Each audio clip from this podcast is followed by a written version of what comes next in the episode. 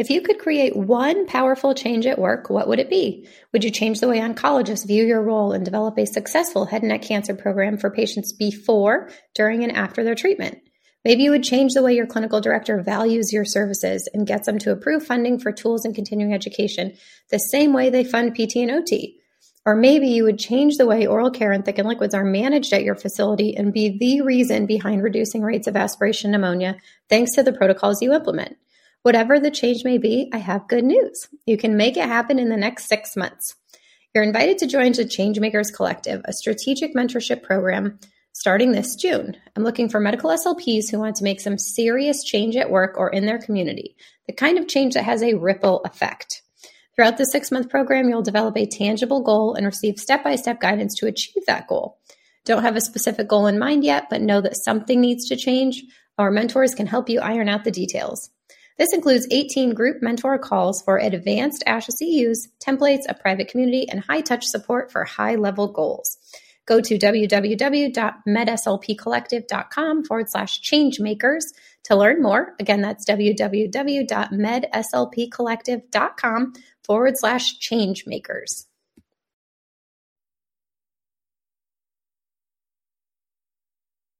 On this episode of the Swallow Your Pride podcast, we have Michelle Motsinger. She's a speech pathologist who earned her bachelor's degree in speech and hearing science from The Ohio State University and her master's degree in speech language pathology from Ohio University. She works as an acute care clinician at Riverside Methodist Hospital in Columbus, Ohio. She has found her niche and passion in helping patients and their caregivers define and meet their goals of care regarding dysphagia management.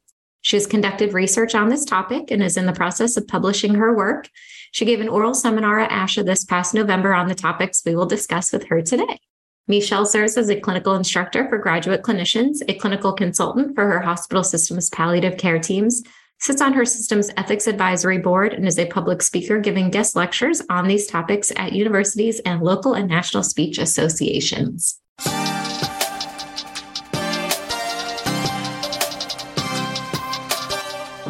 Welcome to the Swallow Your Pride podcast. I'm your host, Teresa Richard. I'm a board-certified specialist in swallowing and swallowing disorders and founder of the MetaSLP Collective and MetaSLP Education. This podcast is dedicated to delivering the latest evidence-based practice to medical S L Ps everywhere, while also recognizing that medical S L Ps everywhere are doing the best with what they've got. Whether you are a new clinician seeking tangible tools for therapy or a seasoned vet stuck in a rut, my goal is simple: to help you advance your practice without feeling overwhelmed or underappreciated. This means that together we'll build confidence, broaden your knowledge, and reignite your passion for our field. So if you're listening, I encourage you to swallow your pride and be open to new ideas, because at the end of the day, you and your patients deserve that kind of support. With that, let's dive in. Just a quick disclaimer that all statements and opinions expressed in this episode do not reflect on the organizations associated with the speakers and are their own opinions solely. Good afternoon, Michelle. Good afternoon. Thank you so much for joining me. Thank you for having me. Yeah. So tell the people a little bit about yourself. Yeah. So my name's Michelle Motsinger. I'm a speech pathologist, um, born and raised in Columbus, Ohio, and I now work in Columbus for a large hospital system. I work in acute care for a one thousand plus bed hospital. Um, I've been practicing for about five years. My interests are geriatrics, palliative care, which we'll talk about today. Um, I'm also part of our system rehab oncology team, including um, blood and marrow transplant team. And I'm the head of patient education for speech pathology for Ohio Health. So I get to write and edit patient education handouts, which I really enjoy. Yeah, so I'm just happy to be here and talk more about palliative dysphagia management today. Awesome. I love it. All right. So let's dive in. Where do you want to start? Yeah, so we can start by kind of talking about what got me into this topic and why I'm passionate about it. So when I started practicing about five years ago, I saw this pattern of patients would be recommended either modified diets or non-oral nutrition and hydration feeding tubes, and they wouldn't agree with those recommendations. Or maybe they would agree with those recommendations, but then they would have these adverse effects, whether those were physical or psychological. And then the, the medical team, the patient, their families, it felt like no one knew what to do. And at that point in time, I was working per diem for five or six different hospitals. And each hospital kind of had their own way of dealing with the situations. You know, unfortunately, sometimes it would be a, sorry, this is what, this is what they have to do. This is what was recommended. You know, there would be no discussion. Sometimes there would be a bit of discussion, but it just felt like everywhere I worked, it was a problem, and nowhere I worked was there a clear solution for what to do in those situations. Awesome. All right. So yeah, so what, what did you do? Yeah. So I developed the Dysphagia Pathways Program, which we can get into a lot more. Um, but basically, I aimed to answer a couple questions, and I had the opportunity to speak about this at ASHA in November. And I said, you know, there's really two questions for clinicians. One is, what do we do when patients do not wish to follow recommendations? And then two, what do we do when these recommendations are inadvertently causing harm to patients? So what I did is I came up with a decision tree or a flow sheet that guides clinicians and physicians through what to do in these situations, because I felt like, you know, there's all this amazing literature and research out there on these topics if you look it up, um, but there seemed to be a lack of instructions for clinicians of what do we actually do step by step. You know, can I put this on a piece of paper and hand it to a clinician or hand it to a physician? And of course, there's training that goes along with that too, but that, you know, any clinician or physician could read through this flowchart and kind of understand how to navigate those types of complex clinical situations. Cool. Yeah. So tell me a little bit about putting the program together. Was it, you know, just you, or did, you know, you get permission from, you know, your rehab manager? Were there, you know, physicians involved? Yeah. I'd love to. Yeah. yeah. Um, so I initially met with our rehab manager, and she was super supportive of the initiative, of the program, which was really important because there certainly are facilities out there who still view, um, you know, patient-informed consent and these patient healthcare rights. They have a more, um, you know, paternalistic approach. Um, so I had the support of my rehab manager, which was super important. And then what I did is I got, I got a couple S L Ps who were interested, including my manager, our program coordinator. And then I met with a couple palliative care physicians. And actually it was funny because I had written this note about a patient at work, and I had outlined, you know, these risks that the patient had from being on a modified diet, what an alternative option would look like. And the palliative care physician consulted on that patient actually messaged me like in our E M R system and said, hey, this was a really good note. So I was like, okay, that's my invitation to now bother you about all of this stuff. Um, so I reached out to him, and he reached out to his palliative care team and found a couple other physicians who were excited about the topic. And then we also are blessed to have a clinical ethics team out of our hospital. So we got them involved as well. And we all kind of sat down together and said, here are the problems we're seeing. Here's a solution that I'm providing, and just kind of work through that together. I also spoke with some S L Ps at Vanderbilt, Cleveland Clinic, and Kansas, Kansas Medical Center, I believe, because I had posted on ASHA SIG thirteen to kind of ask around and say, does anyone have guidelines for these situations? And those were facilities that did have some type of guideline or at least some type of comp- competency. So I met with those S L Ps as well, you know, over Zoom, over Skype, to get their ideas. And then through that collaboration of everyone's ideas, we came up with the decision tree. Cool. So yeah, when when we have these patients in these situations where they might be having, you know, adverse effects from their dysphagia recommendations, like um, not eating or drinking, poor oral intake, dehydration, malnutrition, you know, those patients who won't drink, don't want to drink thickened liquids, they're pulling their feeding tube out. You know, we kind of say, okay, there's two different ways that you might choose to manage your dysphagia. And how we decided to coin this was the dysphagia pathways. We said there's two different plans of care, or there's two different pathways that you might choose. And sometimes that's terminology I use with patients. Sometimes it's not. I might just say there's two choices. But for our providers, we use those terms of pathways. And so we coined them common dysphagia management and palliative dysphagia management.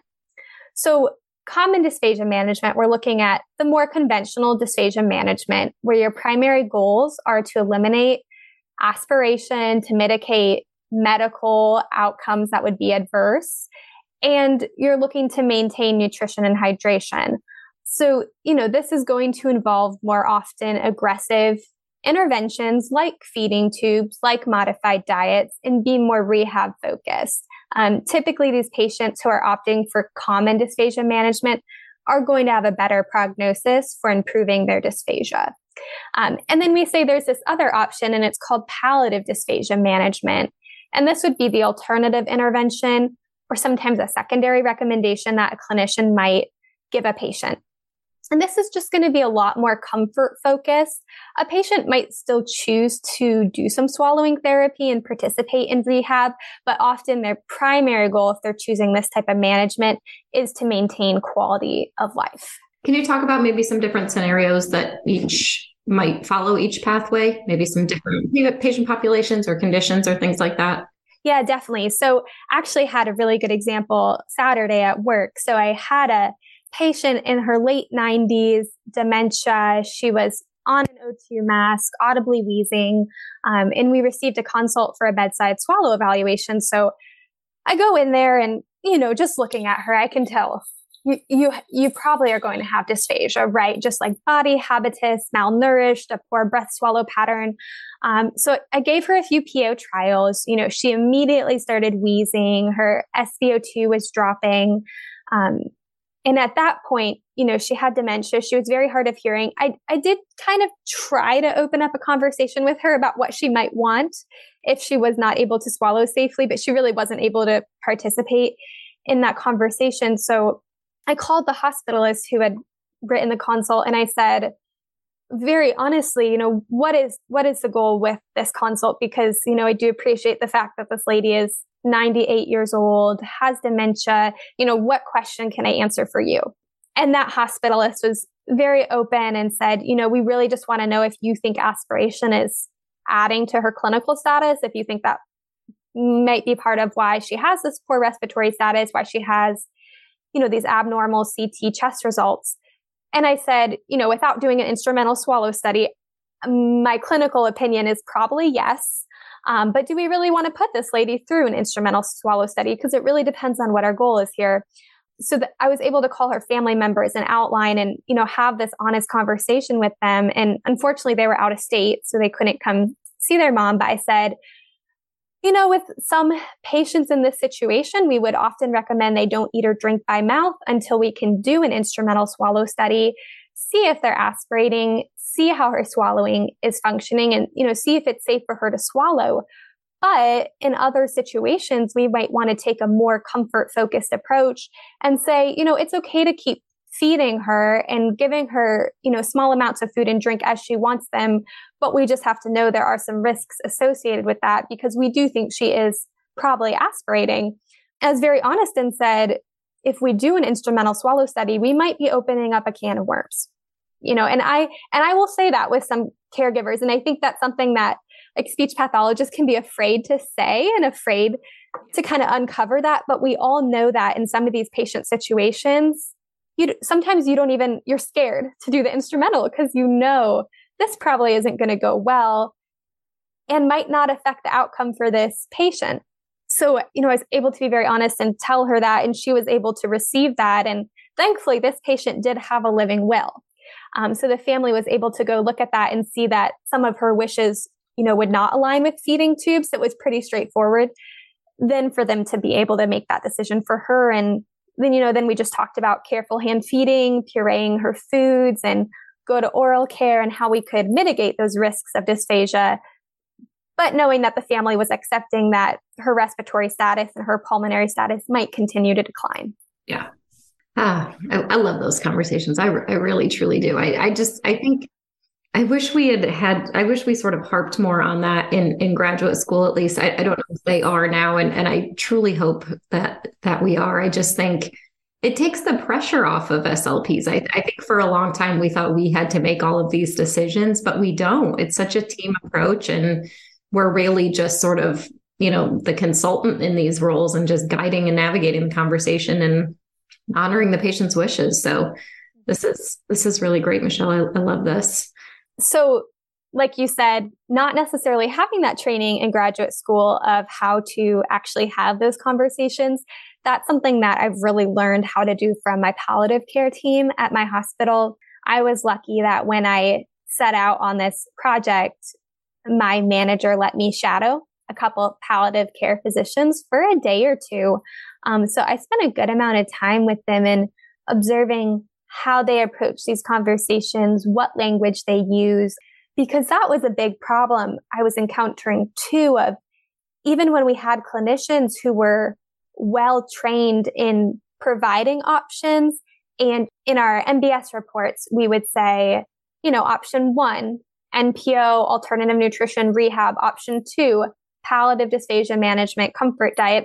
Even if we were putting those options in our report, the medical team was not necessarily communicating those options in a way that they were really options. And how I would explain that is, you know, I might have this nuanced conversation with the physician and say, option one, option two, risks and benefits. And the physician would say, okay, got it. And then I would overhear them at the bedside, and they, in, you know, this also just comes down to training. And of course, this isn't true for all physicians by any means, but sometimes I would hear that conversation at the bedside and it would sound a lot more like, okay, so speech said that you need to be N P O and you probably need a PEG. You can eat and drink if you want, but you might aspirate and die. Truly, that was the conversation I was overhearing. Yeah, yeah. And I was like, oh no, that's not at all the conversation we had on the phone. Yeah. So I started to realize that's that's the beauty of the palliative team, right? Is they have this training and how to have these conversations. But really, from talking to our palliative providers too, they told us we don't know the nuances of dysphagia. Like we we can talk about N P O and PEG versus comfort diet, but you know, they told me we really can't get into these risks and these really nuanced pieces of dysphagia because they're also not dysphagia experts. So I, I really realized that speech pathologists should be the primary clinicians having these conversations. So I did a lot of training with my team through what I learned from our palliative care team. And okay, how do we talk to patients and families? Because the way that we communicate them has a huge outcome on what they choose and really presenting it as a choice to them. So a lot of what we do, you know, we have like a seven step goals of care discussion guide that I've trained my team on that we use um, and that I presented at ASHA as well.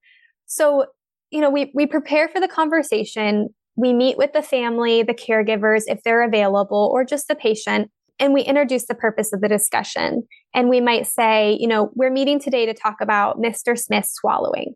What do you already know about Mister Smith swallowing? And we start there and we figure out, because, you know, things are communicated through nursing, through the hospitalist. So we figure out what do they already know? You know, what's their impression? And if we're sitting down and having this serious conversation, you know, we, we might warn them too. And we might tell them, I'm really sorry I have to tell you this news. Um, or, you know, I walk into a room and I might say, this isn't, this isn't probably what you're going to want to hear, but it's an important conversation for us to have. And I've had patients and, you know, they're, they're sick and they're tired. And I've had patients tell me, no, come back later. Like, but that's good, because if they're not in a mental state to have that conversation, then we should have it at a different time. So sometimes we schedule these in advance. Sometimes we don't. Just depends on the patient and the family. But, you know, we sit down and we introduce the purpose of the discussion, find out what they already know, and then we teach them. Then we deliver the information on the dysphagia diagnosis, what our swallow studies showed, and what our prognosis is. And that can be difficult to determine, but that's an important part of these conversations too, because it's totally different. A young person with an acute stroke where you're recommending maybe N P O, but you think they could progress in the next couple of weeks, and alternative nutrition is just a short-term intervention, versus someone with a chronic dysphagia or advanced age where you're saying, no, this is more of a long-term prognosis, a long-term conversation. Yeah. Um, so we, we pay attention to that. And then, like I said, there's some different wording we might use. Something I learned from our palliative care team is a hope worry statement. So I hope your swallowing will improve. I worry it won't. So we're affirming, you know, my goal is the same as your goal, but I'm, you know, I'm worried the prognosis might not be good. And that's, that's a gentle way to tell someone that.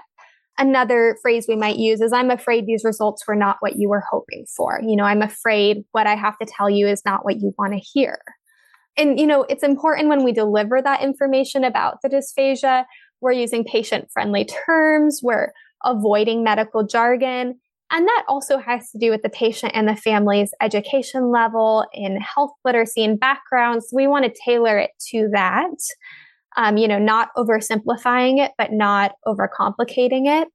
And then after we deliver all that information, we expect and respond to the patient and caregiver's emotional response.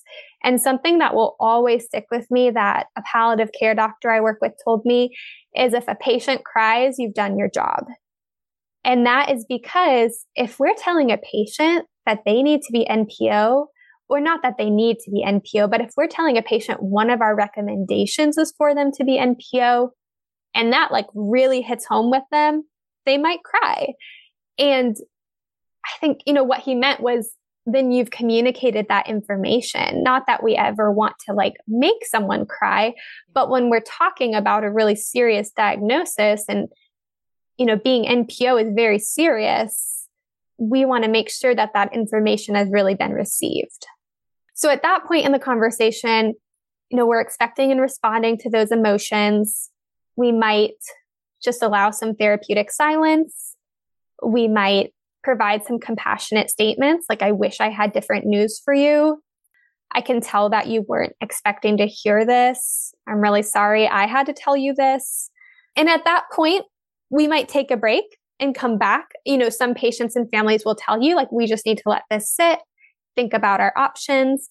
You know, others can move on more quickly. A lot of times I find if it's an acute dysphagia, people need time to think.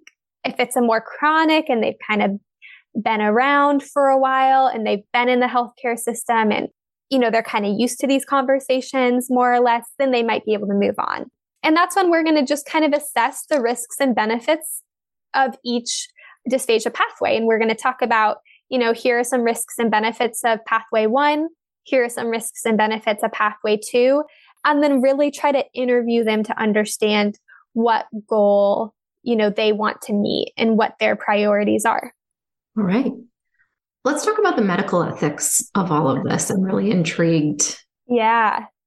Yeah. So that was something that, um, I had to learn a lot about when I started this program, because I had to understand, yeah, as clinicians, what is our due diligence? You know, what is our duty to our patients? So I started with the American Medical Association Code of Ethics, because that applies to all medical providers, not just physicians.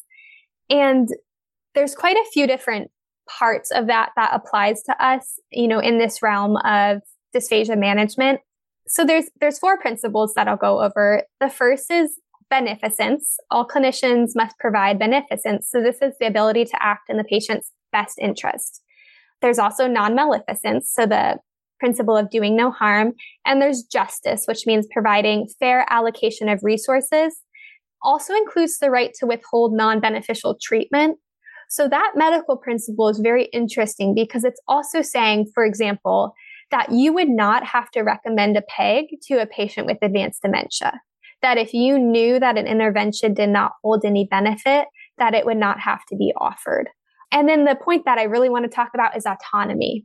So that's the principle of respecting patient self-determination. So what this says is that a patient with medical decision-making capacity has the right to accept or to refuse any recommended medical intervention. And there's a lot of research that supports, um, like Puntel Sheltman have written a paper about this that says a patient has the right to refuse any medical intervention, including medically supplied nutrition, hydration, and thickened liquids. So, you know, those are considered medical interventions that patients have the right to accept or to refuse. So even just knowing that that is something that we have to abide by really shows you how much we should be having these conversations and considering these rights that our patients have. that opinion of the Medical Association, it's opinion one point one point three, it also outlines that clinicians have, or that patients have to have the opportunity to discuss with their clinicians benefits of any recommended intervention, risks of any recommended intervention, and cost, which is something very interesting that talked about quite a bit with our clinical ethics team of, you know, cost of thickened liquids, cost of tube feeding. I feel like that's something that we don't even really yeah. consider as the clinician, but huge consideration for patients and for patients' families. Yeah. So, you know, just considering all these things, we have to think about, you know, this is the patient's decision, and it says it right there. But unfortunately, I feel like in our training, at least even in grad school five years ago, I don't remember talking about that too much. It was more, you know, make the best recommendation for your patient. If they don't want to follow it, you know, maybe you'll sign off, you'll defer care to another provider. But that almost feels like sometimes abandoning care, right? Just because a patient's goals don't agree with ours, we're going, going to sign off. You know, that that thinking never really made sense to me, especially, you know, being in the dysphagia experts. If, if a patient doesn't want to follow a certain plan of care, like, let me help you find the next best thing and figure out how to do what you want to do safely. Another big piece of it is decision-making capacity. So we can talk about that a little bit too.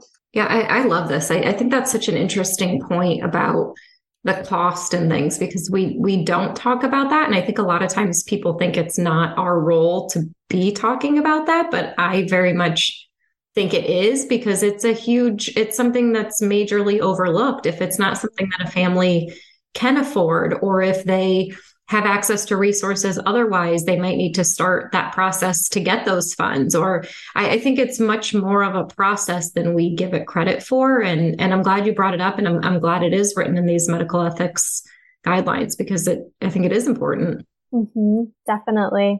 And how many times do, you know, I see a patient who comes from home and, you know, they were previously recommended thickened liquids. And a lot of times the reason why they're not on them is cost mm-hmm. yep. or understanding of how to prepare them, you know, how to mix them.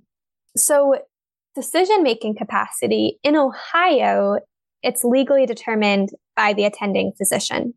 I'm not sure how all other states determine that. I know that in Ohio, like, speech pathologists do not determine decision-making capacity. We can help in that process. The physician might ask us, you know, to do a cognitive eval, kind of give our thoughts on the patient's overall cognition. Mm-hmm. But then the physician has to make that decision. And then if they're deemed to not possess decision-making capacity, that's where this process gets even more complicated, because not only does the patient not know what to do, not know what choice to make, but we also now can't rely on them to make that choice. We can, of course, ask them what they want, because we want to honor their goals. But if they don't have that decision-making capacity appointed, then we have to find a surrogate decision maker. That's a whole nother process that has specific guidelines in the state of Ohio that are probably pretty similar throughout the United States. But when we look at a surrogate decision maker, it has to be someone, the decision should be made considering, one, what would that patient have cho- chosen for themselves? And two, what is in the patient's best interest? So you want the surrogate decision maker to be someone who's going to think about those things. A lot of times it's a spouse or an adult child, but there can even be conflict if a patient is expressing a goal and a surrogate expresses another goal. And that's something in our hospital where, you know, I'm thankful we have a clinical ethics team where we can consult, because like I said, you know, ethically that decision really should be made considering what that patient would have chosen for themselves, which is why with that example of the elderly lady, the elderly patient I saw, I was so glad she had a living will, because that that made it so much easier. Her daughter said, oh, we read her will, like we know what she would have wanted. Um, so they didn't have to extrapolate that. Yeah, yeah. But it it definitely opens up, you know, a lot of ethical issues, because in these situations, in general, clinicians feel this moral burden. You know, they feel conflicted. A lot of times clinicians feel responsible if a patient has an adverse medical outcome. you know, if a patient would choose to continue to eat and drink despite a severe dysphagia, and then, you know, they develop a pneumonia or they have an acute respiratory event, a lot of times that clinician will feel a moral burden, even if it's undue. Um, and I think that's where you were saying, like, we really just are the consultant and we shouldn't necessarily feel that pressure as long as that patient or their caregiver made that informed decision. But a lot of times, you know, the reality is clinicians do feel that burden. And then, you know, there's a big moral burden on families too, who are making those decisions for the patients, because again, they might feel responsible if there's a complication. Sometimes they feel like, you know, families have expressed to me, they feel forced to follow a plan of care that they did not agree with, or that they maybe were given options, but they didn't have enough time. And that's a really interesting theory in acute care. It's called the cascade of care. Things are happening so quickly, especially to critically ill patients, that a lot of times, you know, a patient wakes up with a trach and a peg and then tells the family, oh, I wouldn't have actually wanted this. Um, and they they call that that cascade of care. If things are happening so quickly, you know, even if options are given, like I said, sometimes they're given so, so quickly of peg, N P O, eat, aspirate. Okay, that was maybe a four-minute conversation, and now we're down a road that that patient might have never wished to be down. Yeah, yeah. Oh, these are great, Michelle. Thank you so much. Yeah. So, so tell me a little bit about how this looks. How, how does this dynamic work in your hospital? Is it a team that you have, or is it like, you know, once a week you round on these patients, or what does it look like? Yeah. What's it look like? Yeah. Yeah. Great question. So all patients are considered candidates for this program. So in the decision tree, one of the first steps is identifying factors that indicate the need for this program. So I'll go through some of those. So the first one is, is there a concern a patient is experiencing reduced quality of life or psychosocial distress due to recommendations? So for example, those patients who are N P O but are telling everyone they're thirsty, they're yelling for water. I had a patient, actually not my patient, but I heard of a patient once who drank urine out of their, um, yeah, yeah, their urinal. And so obviously those are extreme examples, but even those patients who just, you know, when you come see them, they tell you, I don't want to drink these anymore. I used to see a pattern of, you know, patients would communicate, I don't want to drink these thickened liquids, and physicians and clinicians, nurses, you know, everyone would document it, but nothing would happen. They would just document the patient was unhappy. So that's kind of the first indication of the patient has a reduced quality of life or they're in psychosocial distress. The next indication is a patient who is experiencing poor oral intake. So malnutrition, dehydration due to dysphagia recommendations. The next indication, probably the most important one, is when asked, has the patient expressed they would not want to be on a modified diet or be nothing by mouth or receive non-oral nutrition and hydration? So have you asked the patient what they would want? And for certain patients, especially those who possess capacity, you know, even before I order an instrumental swallow study, I might tell them, if I have a feeling that this conversation is going to come up, I might tell them, this doesn't go well. If if we judge that your swallowing's pretty severely impaired, would you be open to a feeding tube? You know, would you be open to a modified diet? Because if they can tell me right away not, we might still do the study to have the information, but I'm going to document in that initial note that these are their, their wishes, and I'm going to bold it and underline it so everyone knows this is what they express. Another one is really any patient recommended to be N P O suspected to have a poor prognosis for improvement. And then any patient, of course, at or near end of life, or any patient receiving palliative or hospice care. So those are kind of what I call our red flags. So everyone on my team uses this program, and everyone on my team has been trained in this program. Um, so these patients are everywhere in our hospital, and everyone kind of knows, you know, look out for those red flags. And if you see those red flags, then we're going to go to the decision tree and we're going to have this conversation with these patients. We do have like round tables where we discuss more complex cases. And I'm also lucky that we have about twenty-five speech pathologists on staff. And on a given day, there's anywhere from ten to fifteen of us at the hospital. So we have these conversations on a daily basis too. I tend to keep track of them just because I'm hoping to do some research on outcomes in these patients, like with their length of stay, with fatality rates, um, with, you know, quality of life, customer satisfaction. You know, there's a lot of different things I hope to look at with these patients who have used this program. But yeah, it's really looking for those red flags and then saying, okay, you're a patient who's going to benefit from this program. So we're going to initiate this conversation with you and with the medical team as well. Cool. Awesome. What about, yeah, I guess, what about, are there any, any downsides to this program? Any challenges that you found? Yeah. So, you know, one challenge from the beginning was the physician buy-in. And how I sold this to them, and this is the absolute truth, is this is going to make your life easier. Yeah.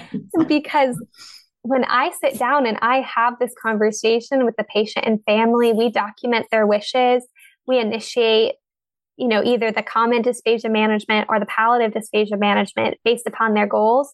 And then I call the doctor and I say, hey, we talked about all this, we documented all of this, this is what they wish to do. We've kind of taken care of something that could have been become a very prolonged, you know, complex clinical situation. And we've really solved it. And of course, you know, goals might change and patient condition might change, but we've taken something that could have been very complicated for that primary physician and we've simplified it and documented it. But I certainly think, you know, when we started this program, I would say, you know, when I would call a physician and tell them, you know, like I gave the example with that physician and that elderly patient, when I call them and I tell them, hey, I have these concerns, these red flags about this patient and their dysphagia plan of care. I'd like to have this, like, I'd like to sit down and have this conversation about these two different options with this patient and their family. Um, I would say when we started the program, it was about seventy-five twenty-five. Of seventy-five percent of our providers would say, yep, sounds good, go for it. twenty-five percent would, you know, have some questions, have some concerns. Um, and one of the things that always comes up everywhere is code status. Because there is, there's just a old school belief that a patient would have to be a D N R to be on a palliative diet or a comfort diet or, you know, whatever you might call that at your facility. And that's just not true. And that's something that I've sat down with our ethics team and our palliative team and said, hey, people keep saying this. Is this true? Like, does this stand up? Would this stand up in court? And resoundingly, the answer is no. Because if you go back to that opinion one point one point three and the American Medical Association Code of Ethics, it says that all patients with decision-making capacity have the right to accept or refuse all interventions. And resuscitation is an intervention. So you can accept the intervention of resuscitation and say, yes, I'm a full code. I accept that intervention, but I decline the intervention of a thickened, you know, of a thickened liquid or of a feeding tube.